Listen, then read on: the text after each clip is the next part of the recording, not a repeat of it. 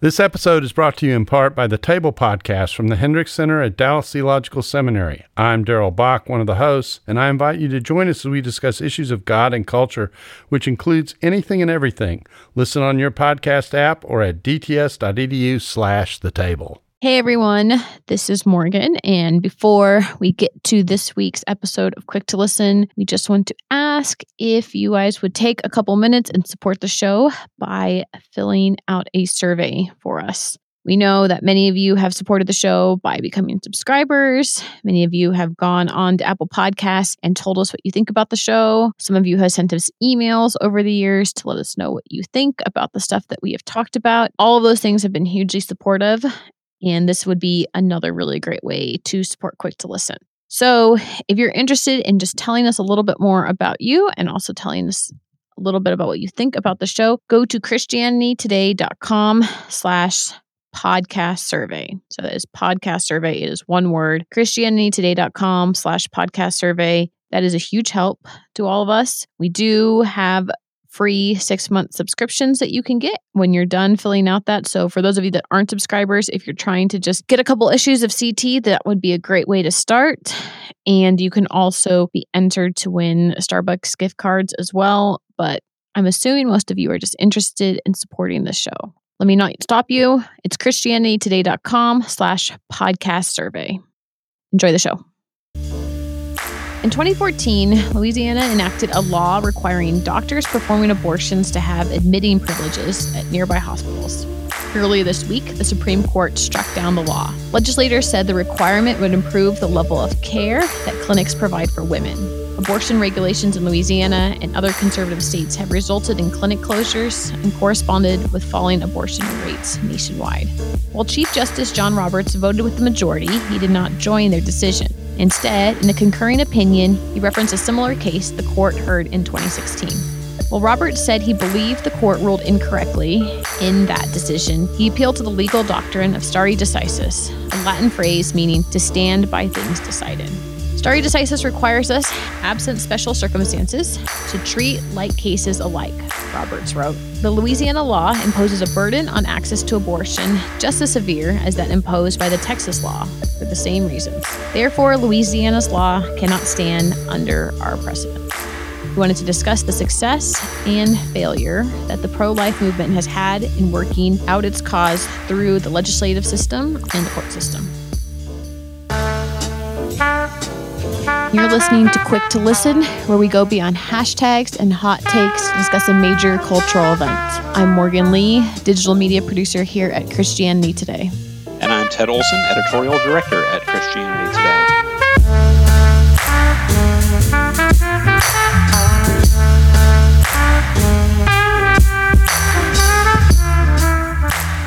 All right, Ted, let us get your gut reaction to this decision that was handed down earlier this week.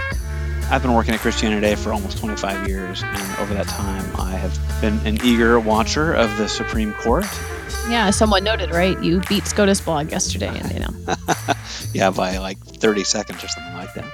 But anyway, one of the things when you kind of get nerded out on Supreme Court stuff, you know, you pay a lot of attention to oral arguments and kind of people's takeaway from that. And so I wasn't shocked by this decision, but I guess I was a little bit surprised, you know, as someone who's staunchly pro-life, frustrated that what seems to be a fairly small regulation on abortion, once again, thrown out. Get into some of the reasons why that happened. I can see some of the logic behind, but I still think it's terrible. Frustrated, but not surprised, I guess, was my takeaway. How about you? So I think I'm almost the opposite with you in that I do not cover the court very closely, although I think it's one of the most exciting times to be a journalist is during the last couple weeks of June when you know that there's going to be some very important things that are announced very early in the morning, and they're going to kind of take up that day's conversation. There's something that's very like special about the anticipation about that versus other things that are in the news don't have that same kind of level of like, this is going to be happening at this time. Although I do find it strange that you don't necessarily know which cases are going to be announced. Not all the time. I don't necessarily feel like I have the same level of surprise as you just because I just don't follow this stuff to the same extent. And it also made me curious about what folks were hoping for, and I mean folks, I mean what the pro-life community was hoping for with this particular case. I mean, obviously, besides the fact that they didn't want this law struck down, I was a little bit wondering, what is the bigger ecosystem of laws and cases, policy results that they're supposed to, that they're wanting to have from this? You know, you suggested doing this for our topic for the podcast this week, and I was hopeful that it would answer some of those larger questions. Obviously, you know, it's really interesting to see which ways that John Roberts will vote. He's become a little bit of a swing vote in some of the decisions that he's made. And so from a Supreme Court justice human interest point, that is interesting. But as far as everything else, I wasn't as sure about that. Yeah, and I was interested to watch, you know, I mean, immediately after the decision, you know, you pop onto Twitter and follow your favorite kind of activists and observers. And it was interesting to see the real difference of opinions on this case as compared to some other recent cases. Maybe we can get into that, but it was people who were surprised by this were not surprised by some earlier decisions, and vice versa. People who were really discouraged on the recent sexuality decision from the court were encouraged by this decision, and the people who were encouraged were discouraged, even though they're all kind of religious conservatives. So let's get into some of that with our guest today, who is Alexandra DeSanctis. She is a staff writer for National Review, a visiting fellow at the Ethics and Public Policy Center, and she's also the host of National Review's For Life podcast, has written extensively on pro-life issues, especially abortion. So Alexandra, thanks for coming on Quick to Listen. Yes, of course. Thanks for having me. All right. So the theme of this moment is surprise. And so, Alexandra, we would just like to start with getting your own perspective on that. What did you find surprising about yesterday's decision with regards to Roberts, but also the majority and minority opinions? You know, I really didn't know what to expect. I've kind of trained myself not to get my hopes up too much when it comes to the Supreme Court, because I feel like I always end up discouraged, and I'd much rather be pleasantly surprised than having the wind knocked out of me once again. So I really had kind of prepped myself, I thought, emotionally for a John Roberts betrayal, I guess is how I would put it. So I wasn't super shocked. And also, I'm sure we'll get into kind of the specifics of the law itself. And it was kind of a low stakes decision in some ways, given the content of what was actually being debated here in this case. And so I thought that it wouldn't bother me too much. But the fact is, it really did disappoint me, because John Roberts had said in a previous case that these sorts of laws can stand. And so to see him vote with a majority while still disagreeing with their reasoning in striking down the law was really unfortunate. Made me worry about the future of abortion jurisprudence. It's probably right to call this not a 5-4 decision, right? To call it kind of more of a 4-1, 4. I mean, it's 133 pages of opinions when you add them all up on this case. Only 16 of them were by Chief Justice John Roberts. Can you help to describe a little bit, like, what was the basis of his decision? Because he seemed to be clear, like, that he still holds what he held earlier, but it kind of came to the opposite vote. Can you describe that for our listeners who may not know already?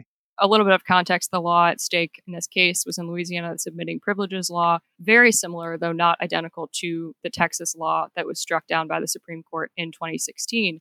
And at that time, John Roberts wrote a very thorough, excellent dissent, disagreeing with the way that the majority had reinterpreted Planned Parenthood v. Casey to strike down the Texas Admitting Privileges Law. And in this decision, while he sided with the judgment of the majority in saying that the Louisiana law must be struck down, he explicitly said, I still believe that Whole Woman's Health was wrongly decided, but essentially the fact is that it was decided that way, and because it's precedent, we have to uphold it absent some kind of very obvious reason why it needs to be overturned. And to me, my thought is, well, perhaps the obvious reason is it's wrong, and you yourself think it's wrong. A very recent precedent, too, so you would think that would be more grounds to consider reversing it very shortly thereafter, but he's just kind of resting there on stare decisis. Yeah, one of the things that I've seen a lot of commentary on over the last 24 hours, we're taping this Tuesday afternoon, is a lot of observations about areas in which Roberts did not find precedent to be overwhelming, where he set aside this kind of stare decisis. It seems to be, the kind of consensus seems to be, he's more prone to invoke stare decisis on kind of social issues like abortion, and more likely to kind of overturn precedent on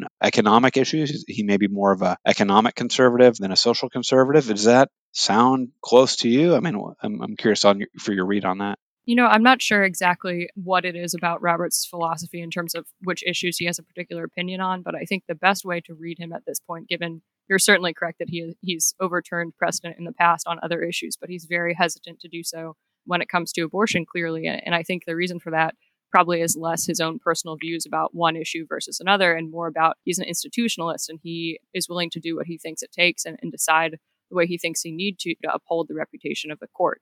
And for some reason, I think he just has it in his mind that if the court were to start walking back its abortion jurisprudence, this would be, make the court appear political. And to me, I think it appears much more political when you have a chief justice saying, court was wrong to decide this, but we must stand by it, so you'll continue to respect us. That makes really very little sense to me. But from his, people I trust and from my own reading of what he's done in the past, I think a particular area of the law just makes him very fearful about sort of disturbing public opinion or the status quo.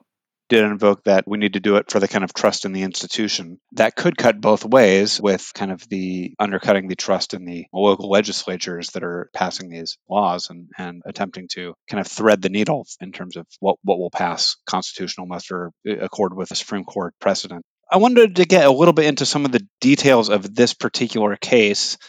We mentioned a little bit, one of them was about this question about doctors needing to have admitting privileges. Tell me a little bit more about that. I don't know, in a lot of cases, who needs admitting privileges. I mean, I know that in some places, I don't know if dentists do. I don't know if midwives do. Is this unusual to require admitting privileges for a position like an abortionist? It's certainly not in Louisiana, which was the question at stake here. I'm not familiar enough with the laws in other states to say how common this is, but I do know for a fact that in the state arguments in favor of this policy, they were pointing out that Louisiana already requires every other what they call ambulatory surgical centers in the state. Any doctor who practices medicine there must have admitting privileges at a local hospital. The idea being, if you're having people in for outpatient surgery, there's always a higher risk with these types of procedures. You want to ensure that people can get into a hospital more easily for follow-up care if they need it. So if you're performing, like you mentioned, a dental surgery of some kind, you must have admitting privileges in Louisiana at a hospital within 30 miles. And so this policy was essentially closing a loophole that existed in Louisiana law that was exempting, in effect, abortionists from that mandate and saying, if you're performing surgical abortions, for some reason, you don't actually have to have these admitting privileges. And it was really just trying to even out the law and make sure that all outpatient surgeries were covered by this sort of policy. People supporting this law in Louisiana basically argued this is significantly different than the earlier case that the Supreme Court had decided. Can you tell me a little bit about what they said was different about that case? Right. So my understanding of the argument the state was making in favor of this policy, what the Fifth Circuit did, the Fifth Circuit upheld the Louisiana law last year. That's why it ended up going to the Supreme Court. And what they found was that the effect of the law would not be to close any clinics. So in Texas, part of the rationale for striking down the admitting privileges law had been that if this policy went into effect, some, more than a dozen abortion clinics would have to close because the doctors wouldn't have been able to get admitting privileges. And Louisiana pointed out that would not be the case here. And so, essentially it wouldn't affect women's ability to obtain an abortion because the doctor should have no trouble getting admitting privileges at a local hospital. And so they tried to distinguish the law on those grounds. And that was basically the bulk of the dissent from the more conservative justices, right? That's right. And I will point out, too, I think it's worth touching on a secondary issue in the case was whether or not abortionists have standing to challenge a policy like this. Something in Justice Clarence Thomas's dissent, quite a bit of it was pointing out that the majority opinion and Chief Justice Roberts barely even addressed the question of standing. But the state of Louisiana made a pretty compelling case that if the policy was a problem for women, it ought to be women themselves challenging the regulation and saying it was somehow impeding their access to abortion. But in fact, it was abortion providers challenging the regulation on behalf of women. And as the state pointed out, I think pretty compellingly, oftentimes abortionists' interests are directly at odds with a woman seeking an abortion. Yeah, sure. That question of can the person being regulated stand in for the person who ostensibly the rules are being created to protect from problems with the person being regulated? That's a big question. One question I have there, I remember this came up in, I believe, oral arguments, was that the standing question kind of came in a little bit on the later end of argumentation as this case made it through the courts, that initially Louisiana had agreed that the doctors had standing and then added it. Does that accord with your read? I mean, would this maybe have been more successful had Louisiana argued it better, had maybe standing been brought up sooner? I mean, how much of it was the actual argumentation of this case? I believe that was an issue they brought in only when the case got to the Supreme Court. And I think Justice Kavanaugh wrote a very short dissent, but part of what he recommended was that the lower court reconsider both the question of standing and the policy based on new fact-finding. The argument being whatever we talked about here wasn't really considered by the lower court and ought to be. But I think that that's definitely the case. But at the same time, the court did agree to take the case and that cross-petition dealing with standing. And so you'd think they would feel some obligation to address it in their opinion. You mentioned the Thomas dissent a minute ago. You know, Thomas's dissent is notable not just because he really hammered on standing, but also for this line where he says the Supreme Court rulings on abortion are grievously wrong. The quote here is, "The court created a right to abortion out of whole cloth without a shred of support from the Constitution's text." He said the president's, quote, "are grievously wrong and should be overruled." I have seen some discussion where pro-lifers are very frustrated that Thomas was all by himself on that. It is a dissent that no other conservative justice signed on to. How do you feel about that? I loved the dissent. I really appreciated it because I felt like, you know, someone in the room is saying what needs to be said here. And of course, I would have been overjoyed to see even just the four dissenting justices sign on to that dissent. But I don't think, you know, I've seen some arguments that the fact that no one else signed on to that dissent means none of them agree with it, or even the other more conservative or originalist justices therefore must accept the framework of Planned Parenthood versus Casey. I don't think that's the case. I think you're dealing with different temperaments, different judicial philosophies. And someone like Justice Alito, I don't think you could really make the case that he's a fan of the logic of Planned Parenthood versus Casey, but he also isn't a Justice Thomas who comes out guns blazing every time he has a chance to sort of knock down the foundations of poor jurisprudence. So if the case before him had to do with Casey, I'm pretty confident he would be willing to go against that. So while, you know, yeah, obviously I would have loved to see more support for what Thomas wrote, I wouldn't necessarily read the tea leaves in a terribly melodramatic way. One of the funny things for me is seeing this morning so many of the more liberal side who should be overjoyed at this decision, or at least as happy about the decision as pro-lifers are frustrated by the decision. There's all this really nervous hand-wringing that actually Chief Justice Roberts, he may have seemed to rule the right way, but he's really actually playing this very strategic game, and he's really setting up for an undercutting of Roe v. Wade. So that all the kind of liberal voices I'm hearing this morning are more nervous than they are joyful. I'm wondering, among those who are arguing that Roberts is setting up for a larger pro-life victory, let's just imagine that for a second. There seem to be two different camps. One view is that Roberts, his signal to pro-lifers was, you know, go big.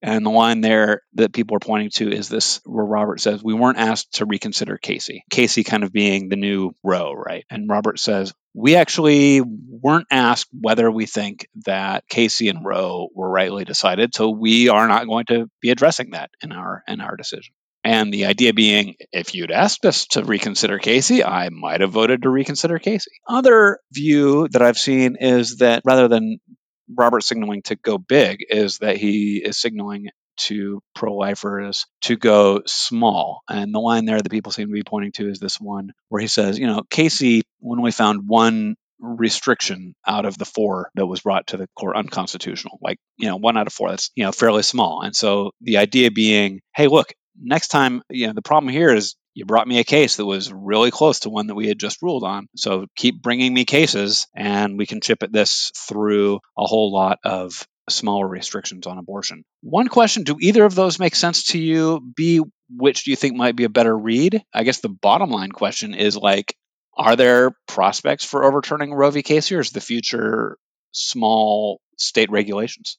Well, I don't really buy into either of those theories as much as I would like to. I would love the idea. I'd love to make myself believe that Roberts has some kind of complex vision for actually getting some of these egregious precedents overturned. If one of the two were more plausible, I would say I think the former is, because I think if you're thinking the way he is from an institutionalist point of view, it makes sense for the court to really narrowly focus on precisely what it's being asked to do. Here, it wasn't being asked to talk about Casey or to overturn Casey, but he was incorrect that the state hadn't asked him to overturn Whole Woman's Health. And so to me, the fact that he was presented an opportunity a mere 4 years later to uphold a law that he believed ought to have been upheld 4 years ago, that he says he still believes ought to have been upheld 4 years ago, but wouldn't do it, tells me there's not really some kind of grand strategy at work here, because why would he uphold a four-year-old precedent, but be willing to overturn a multiple decades-old precedent now if the right case came across his lap? That just doesn't really make sense to me as much as I would like to think that. So to the second part of your question, do pro-lifers go big or do they work in an incremental fashion? I, I kind of have always been of the mind, at least as long as I've been following all of this as a non-lawyer, you kind of have to do a little bit of both. So maybe you have a state like Alabama that tries to pass an almost total abortion ban. They try to get that before court and see where it goes. But at the same time, there's about to be a circuit split, I think, between the 8th and 5th Circuit on whether states can ban selective abortion. So whether you can have an abortion after the fetus is diagnosed with Down syndrome. That kind of very incremental case might come before the court. You might get a win on that. So I think you really do, if you're looking at this as a pro-lifer, you've got to try chipping away at this legal regime bit by bit and just get as many things before the court as you can and hope for the best, because very clearly you can't count on anything really. Alexandra, I'm glad that we're starting to shift this conversation into talking about strategy, because I think that has a lot of really interesting elements to it. You know, I wanted to focus in about how the pro-life movement has worked to advance their cause through state legislatures. And you were just talking a little bit right there about different laws that may be targeted at specific things. What types of laws have been successful and which are the ones that have been struck down more often? If you remember back to last year, we saw a huge number, well, maybe 10 or so, but it seems like a huge number given the current policy landscape. A number of cases, or states rather, that passed heartbeat bills. And these are bills that prohibit abortion after a fetal heartbeat can be detected, which is usually about 6 weeks into pregnancy. So this is a pretty bold pro-life policy. And then we watched as one by one courts, at least at the very least, enjoined these policies while the challenges were going through the courts. And so none of them actually took effect. And I don't think we can really expect any of them to take effect. And I think that's part of the problem with policies that actually go big. In a sense, you're just almost always going to see them struck down, because under the framework of Casey, you can't get away with very much as a pro-life legislature. You just aren't going to be able to put those policies into effect. But the good thing about trying is you're going to get them before court, and maybe eventually one of them will be upheld. You just kind of never know. So to the other part of your question, to the extent that we've seen states permitted to have regulations in effect, it's been things like a 20-week ban or around then. You know, many states will regulate abortion later in pregnancy, and that's permitted under the Casey framework. But the question is, what types of exceptions have to be put in place? And so that's kind of a little known aspect of the Roe v. Wade and Doe v. Bolton decisions, is that even if a state is permitted to regulate abortion, they always have to have this maternal health exception, which means that if a woman's, an abortionist determines a woman's mental health or familial health or financial health or something sort of vague category like this is deemed to be at risk, she can get an abortion up until birth. So even though that's not really written into policy, there's always that kind of backdoor that allows abortion on demand. God is a genius storyteller, and the evidence of this is threaded throughout Scripture. In Christianity Today's new show, Holy Curiosity, with me, Kat Armstrong, we explore storied connections threaded throughout Scripture from the Old Testament to the New. Our first mini-series, Connecting Dinah and the Woman at the Well, welcomes experts like Drs. Tim Mackey and Diane Landberg to give us insight and context into the physical location and meaning of these two stories. These stories will spark holy curiosity in your own faith, because once you see these connections, you can't unsee them. God wastes no person, place, or thing. Listen and subscribe to Holy Curiosity with Kat Armstrong on your favorite podcast platform. What I loved most of all about Israel and why I became a Zionist was because Zionism was a rejection of victimhood. A few weeks ago on CT's The Bulletin, we launched Promised Land, a new podcast about Israel and Palestine in a post-October 7th world. 6:30 a.m. we're in our synagogue praying, and sirens go off, and they're going on.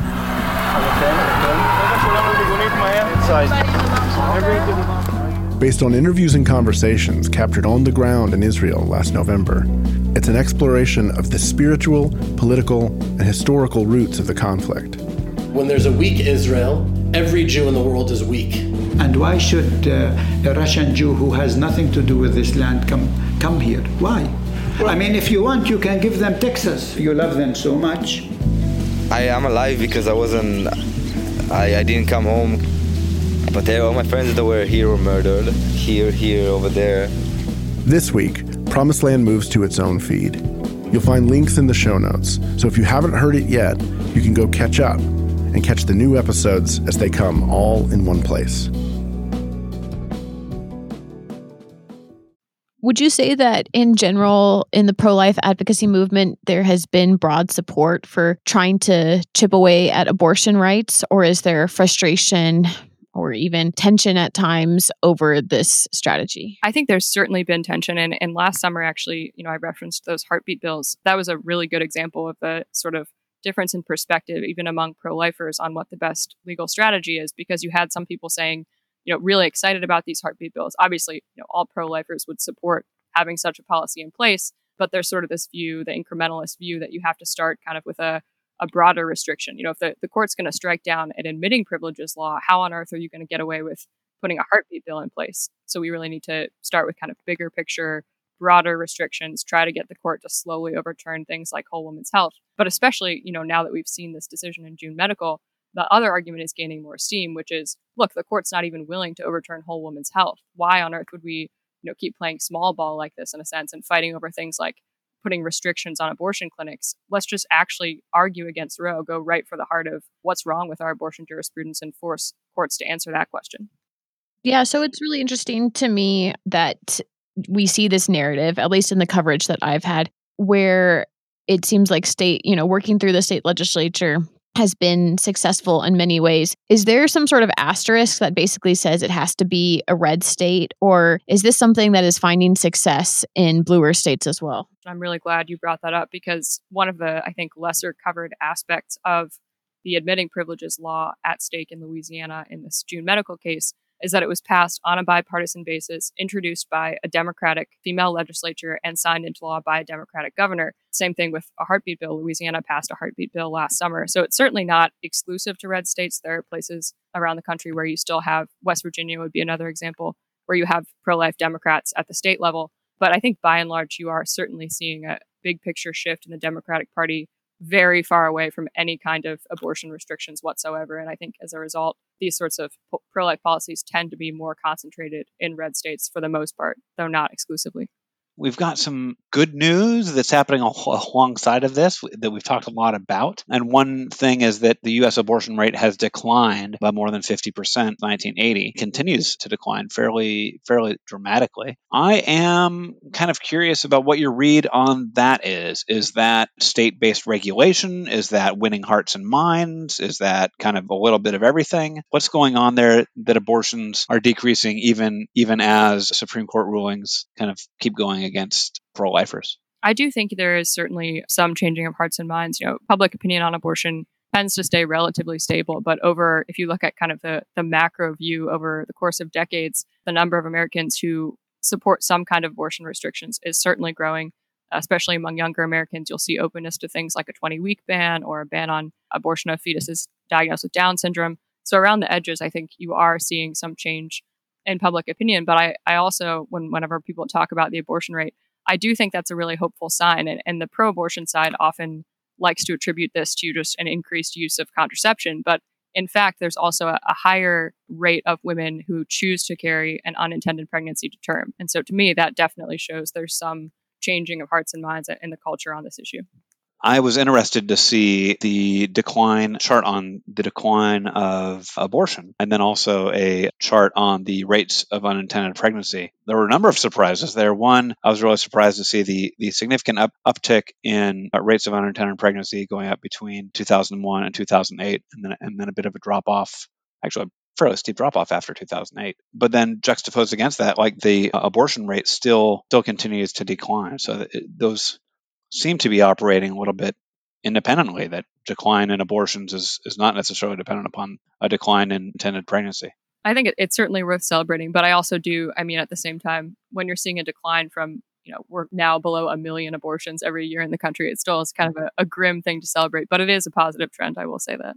So another thing I wanted to bring up, Alexandra, is that, of course, in our country, there seems to be this just huge outpouring of energy and attention that is just given to federal politics every 4 years, especially, but definitely in the in-between years as well. And I'm wondering, how much do federal politics matter when it comes to fighting abortion, in your opinion?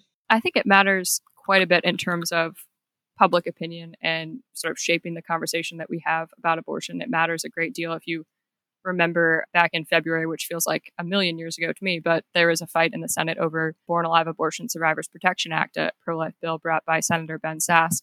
And I think those types of conversations happen because we're trying to move policy at the national level, because, you know, we're having fights over what abortion is and, you know, where we draw the lines about when human life starts to count. I think in terms of what comes before courts and what actually, you know, goes into effect, what actually matters for the everyday American in terms of how they think about abortion is policy at the state level. I think that even among pro-lifers, there are plenty of people who think you couldn't even really pass a ban on abortion through the U.S. Congress. There might not be authority for that. So I do think if this is going to be a successful fight for pro-lifers, we do have to think first and foremost of the kind of micro level, local state policy first. I am curious along that kind of national effort to bring the Supreme Court back into it. How hard is it to get an abortion case to the Supreme Court? Are they more likely or less likely? I've heard different things in the wake of this decision about it may be a really long time before the Supreme Court hears another abortion case, or I've heard these things come up all the time. What's your read on how hard it is just to get them to hear one of these cases? Well, they're certainly asked to consider it quite a bit, far more often than they agree to hear cases having to do with abortion. And I think the last time there was a major case dealing with abortion was Whole Woman's Health, the case we've been talking about from 2016. There was a case a couple of years ago having to do with crisis pregnancy centers and whether they could be required by states to advertise for abortion. But that's, I think, it was decided on free speech grounds, not and First Amendment grounds, so it had nothing to do with abortion rights. Yeah, I think that the court is unfortunately pretty averse to considering these questions. And if you remember back, I believe it was at some point last year, the Supreme Court was asked to consider a challenge to Indiana's discrimination abortion ban, which prohibited women from, I think, as I mentioned, these Down syndrome abortion bans or sex-selective abortion bans. And there was one of these in Indiana that the court was asked to consider, and they denied cert. And Justice Thomas wrote this wonderful dissent saying, you know, we have to be willing to take these questions. We created this whole landscape of jurisprudence. Now we have to adjudicate it, and we refuse to do that. We avoid it because we're afraid of being controversial or dealing with anything having to do with Planned Parenthood because we just don't want to look political, but we have to consider these questions. He's sort of a lone voice of sanity on this, but they do tend to be, I think, pretty averse to considering these things that appear political. And that's also a majority decision about whether to grant certiorari? I think you need 4 to grant cert. Need 4, okay. Yeah. Great. Earlier this year, I think it was this year, you wrote a piece about some of the lesser-known groups and communities and activists in the pro-life movement. And I'm curious why you did this story and how you found your subjects, and maybe you can share a little bit about who you profiled. I'd love to. This is one of my favorite pieces I've ever written, actually, and I had the idea to do it, worked on it for quite a while, and ended up interviewing, I think, about 20 different pro-life leaders and activists. And the thrust of the piece to me was, I've been covering abortion now for about 4 years for National Review. And in the course of doing that, not only do I do my own reporting, my own commentary, but I read a lot of commentary and a lot of reporting on this topic. And I just found it to be so deficient, because you see so often, both in kind of the supposedly straight media coverage, but also from politicians and pro-choice activists, you just always see this line that the only people who oppose abortion are white Christian males who are trying to control women's bodies. Only misogynists oppose abortion.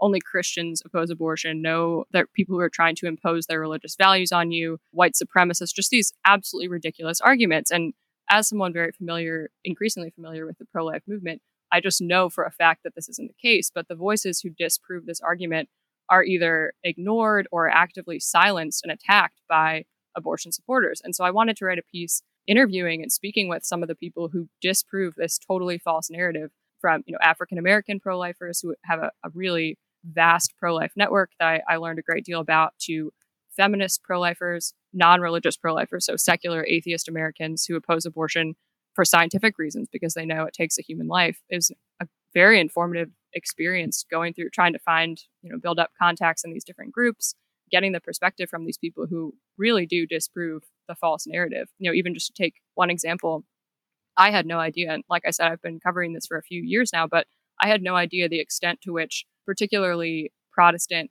Black Baptist activists and leaders in the African-American community are working so hard on this issue. They have just an immense network of people doing a really grassroots work. It's not political work. It has nothing to do with who you vote for, really. It's just going within their networks, talking to people in the African-American community about how bad abortion is for them and how, you know, saying these women are not choosing abortion because they see it as freedom or a way out of trouble. They see it as something difficult, something they don't want to have to choose, but they don't feel like they have other options. And so even just learning about that type of work was really eye-opening for me. And I hope the piece has helped people to realize just how false this pro-choice narrative is. As someone who is extremely familiar with this movement and what's happening both at the grassroots level and also at the political level, what are some of the stories that you would recommend that we be watching in the next couple of years? Like I mentioned in passing, there's probably going to be a circuit court split on the question of these discrimination abortion bans, which is certainly worth paying attention to because, you know, the question of Down syndrome abortion or sex-selective abortion or even race-selective abortion is a really touchy topic. And it's something that's very difficult for people who support abortion to grapple with because on the one hand, there's this kind of argument. If you take Down syndrome abortion, for example, some people would say, well, it's compassionate to end these lives because it's going to be a life of suffering. But that's a really tricky argument to make. It's a touchy topic. But I think having those conversations in the public square really helps to expose how terrible abortion is, because of course it's not compassionate to kill someone who's going to face a particular type of suffering, but it sort of opens people's eyes to the fact that all abortion is some kind of discriminatory killing, regardless of the reason it's chosen. And so I think those sorts of debates, should they come before courts, would be a good point for the pro-life movement to sort of open people's eyes a little bit. So that would be one way. And then I guess I would keep my eyes peeled for debates in the conservative legal world about how we revisit perhaps what types of justices we support, what kinds of questions we ask potential nominees to answer, having to do with Roe and Casey. And I guess Roberts was a little bit before this new wave of originalist appointees, but I think you see, rightly so, a lot of disappointment with the way he's turned out as a Chief Justice. Yeah, as much as I would just love to dedicate a podcast to John Roberts himself, I think he could probably handle one if we really dove in deep. Are there any lessons that you were thinking to be learned from the pro-life community should learn about something like a John Roberts nomination or supporting folks similar to him, or does it feel like too much of an anomaly? My understanding is that the sort of conservative legal community was very different at the time that he was appointed. I know it wasn't terribly long ago, but it was just a different perspective. It wasn't shaped in the way that it is now by this very originalist heavy, textualist heavy sort of push. And maybe that's something Ted would want to speak to more. But I think he has kind of turned out to be exactly the sort of Chief Justice that Republicans at one point would have liked to see. And it just so happens that community has evolved in a way that we would prefer he not be that way anymore. That actually leads into, maybe we can close here, but I am interested just on your thoughts on, we haven't really talked a whole lot about some of the religious aspects of this. I mean, obviously the pro-life movement is made up of a number of different folks. There's a strong, ecumenical Protestant Catholic coalition on this. There's also a lot of nuns of both kinds, the no religion atheist folks who are all in pro-life, not tons of them, but some of them. But I am curious, there has been this kind of thread running through some of the pro-life world of, don't make this a religious issue. Talk about this just as a human rights issue. I'm wondering, just as we see maybe some of the common cause breakdown between the pro-life folks who are strongly pro-life for religious reasons and maybe people who are more on the libertarian right. Yeah, just as we see some political coalitions breaking down, do you think that there should be a shift in the way we talk about religious commitments and pro-life efforts? Does that discussion need to change? I think that the religious right has rightly found a home for itself in the Republican Party and in the idea that originalist conservative justices are going to bring about the policy aims that we support by and large, because I think Christian ideals line up with the natural law and natural rights tradition of the Constitution and the Declaration of Independence. And so I think that's, for the most part, been a pretty successful alliance. But I do think that means we're in a party with and in a legal movement with people who don't really have the same priorities as us. And that's going to turn out with us getting disappointed. And I don't know that means there's a better way of going about it or a better alliance available to us. I think we just have to, unfortunately, accept that there are going to be disappointments along the way because we don't live in a country where Christianity is embraced by a large enough number of the people to have that be our laws and our tradition entirely. And so I do think there are ways to try and, I guess, demand more from the partnerships we've made, not always be sort of the redheaded stepchild, I guess, to use a phrase. We seem to always be the ones having to compromise rather than the ones fighting for what we want and getting our priorities listened to. We have the pro-life movement has our heads patted and then everyone goes on to pass some kind of Republican economic policy. we do have the right to ask for more and to want more, but I don't know that that means we should try and sort of cast off the alliance entirely and look for help somewhere else. Well, thank you so much for sharing all this insight and knowledge. You were definitely the expert I was hoping to bring in, so I really appreciate it, Alexandra. For people who have feedback for us, please send us an email. We are at podcasts@ChristianityToday.com. We are also on Twitter at CT Podcasts.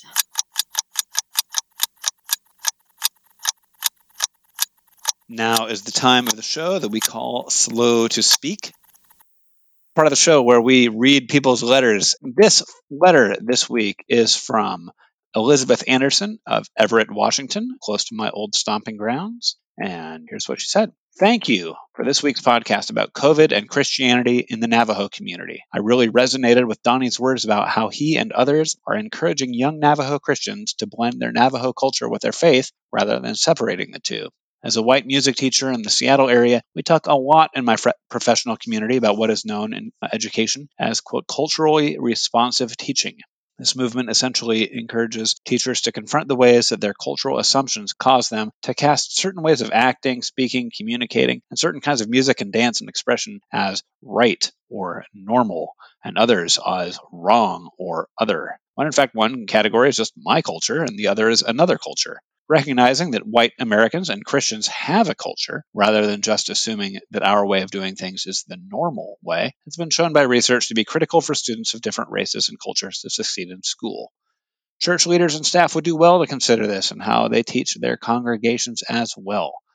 So I loved hearing about specific ways that is happening in Donnie's work, and I hope that his words will inspire church leaders around the country to do the same. Thank you, Elizabeth, for that letter. Please also get in touch with us if you are listening to this podcast. We want to hear what you liked, what you didn't like. You should send us a letter at ctpodcasts@ChristianityToday.com. Please do it. It is really great to get letters. So that is a great way to get your voice heard and appear on our show.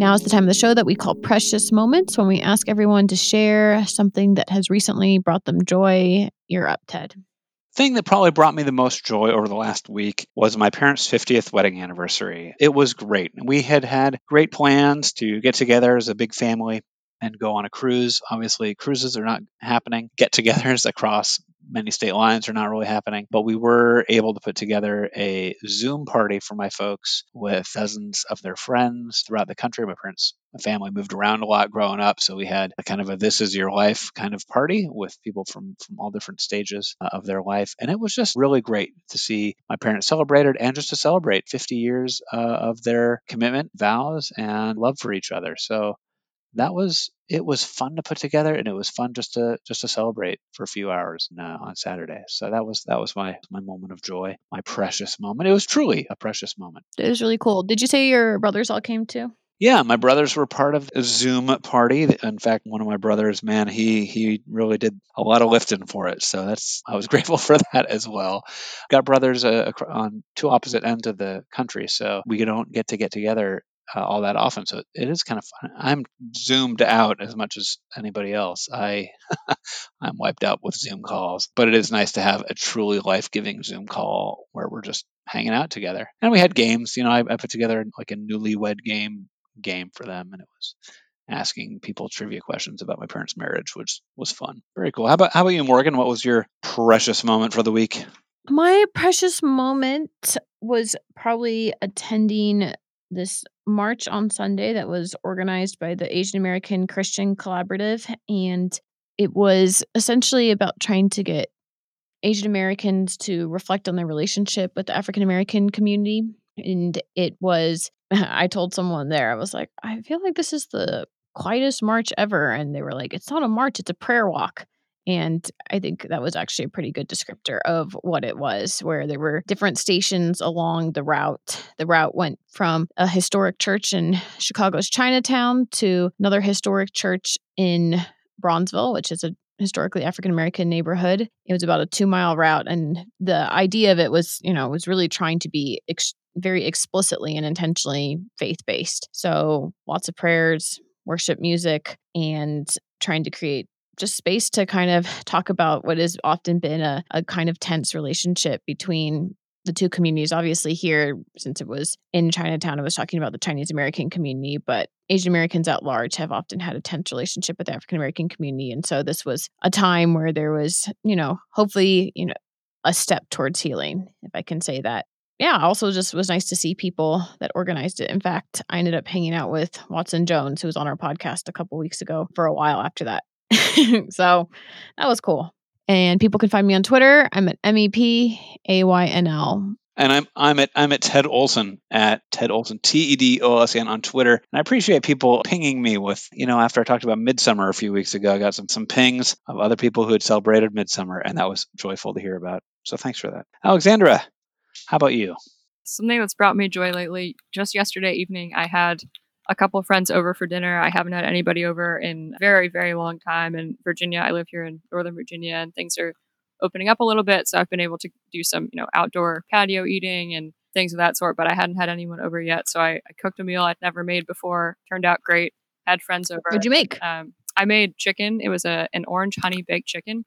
Turned out great. Definitely will be a repeat. I recommend it. Yeah, just to be with people after so long was really, I tend to be, very happy at home and reading and doing my own thing, but even I am getting ready for some some sustained social company here. So it was nice to have them over. Good. I'm glad that you were able to spend time with other people. All right. Where can people find you outside of this podcast? My Twitter is Xan_DeSanctis. That's XAN _ my last name, DeSanctis. And I can also be found at National Review Online. All right. Well, that is it for us this week. Thank you everyone for listening to another episode of Quick to Listen. This podcast is produced by myself and Matt Lindor. The music is by Sweeps. The transcript is done by Bunmi Ashola. And you can leave us feedback. We're on Apple Podcasts. That is the best place to leave us feedback. But you can also tell us what you thought about this episode at podcast@ChristianityToday.com. We do like getting your emails, so please send us to them. And this podcast is available wherever you get your podcasts. So check us out there. We will see you all next week. Bye.